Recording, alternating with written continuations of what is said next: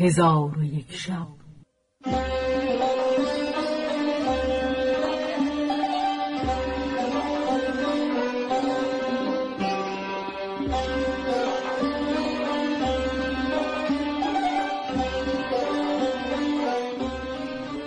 داستانهایی برآمده از ژرفای تاریخ و تمدن و فرهنگ مشرق زمین.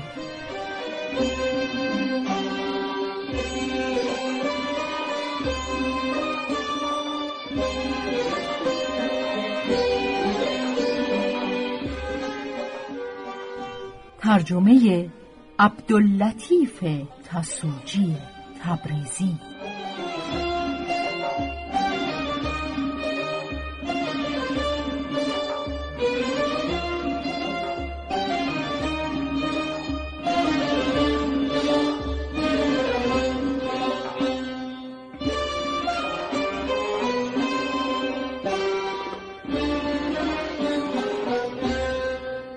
چون شب هفتاد و چهارم برآمد.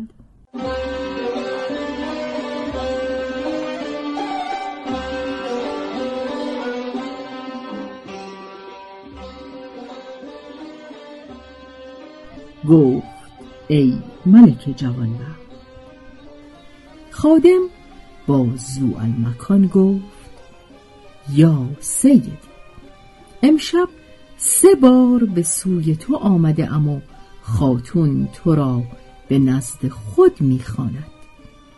المکان گفت خاتون کیست و رتبت او چیست که مرا نزد خود خواند؟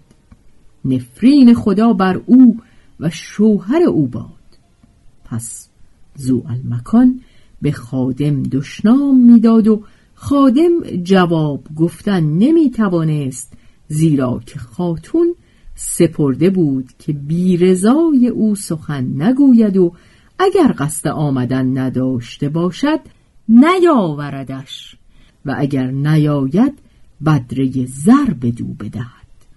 پس خادم با فروتنی گفت ای فرزند نسبت به تو از من خطایی و ستمی نرفته و نخواهد رفت. قصد من این است که به لطف و خوشی به نزد خاتون شوی و به سلامت و خرسندی بازگردی و تو را بشارتی خواهیم داد. چون زو المکان این بشنید برخواست و با خادم برفت.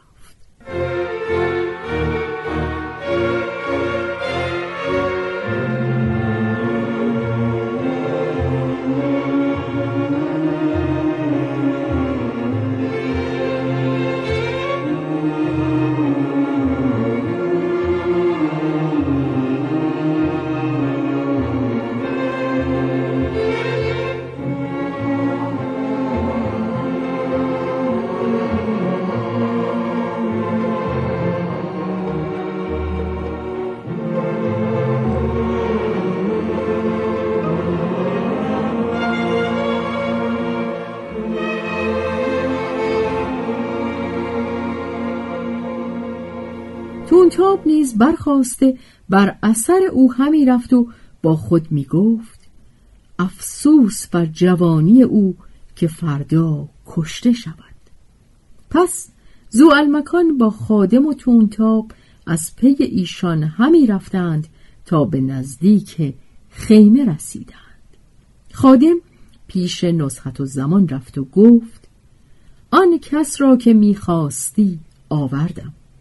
جوانی است. نکوروی و نشان بزرگی از جبینش آشکار است. نسخت و زمان چون این بشنید دلش تپیدن گرفت و با خادم گفت نخست او را بگو که بیتی چند بخواند که از نزدیک آواز او بشنوم. پس از آن از نام و نشان و شهر او بازپرس. خادم بازو المکان گفت نخست بیتی چند بخوان که خاتون از نزدیک آواز تو را بشنود. پس از آن از نام و نشان و شهر خیش بازگو. زو المکان گفت اطاعت کنم.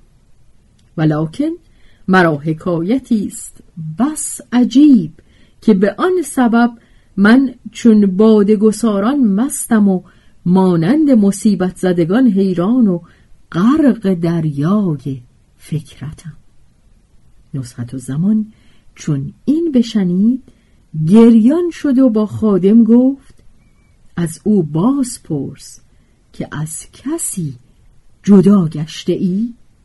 خادم باز پرسید زو المکان گفت از پدر و مادر و پیوندان جدا گشته ولی عزیزترین ایشان نزد من خواهری بود که روزگار مرا از او دور کرده.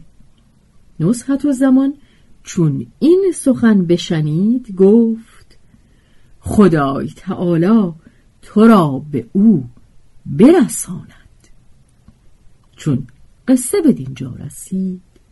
بامداد شد و شهرزاد لب از داستان فرو بست.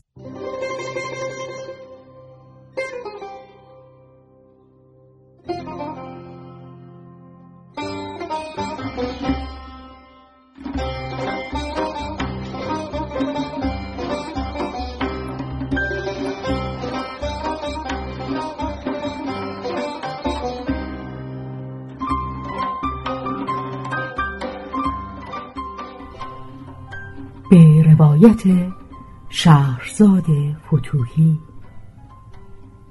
تنظیم از مجتبا میرسمیعی.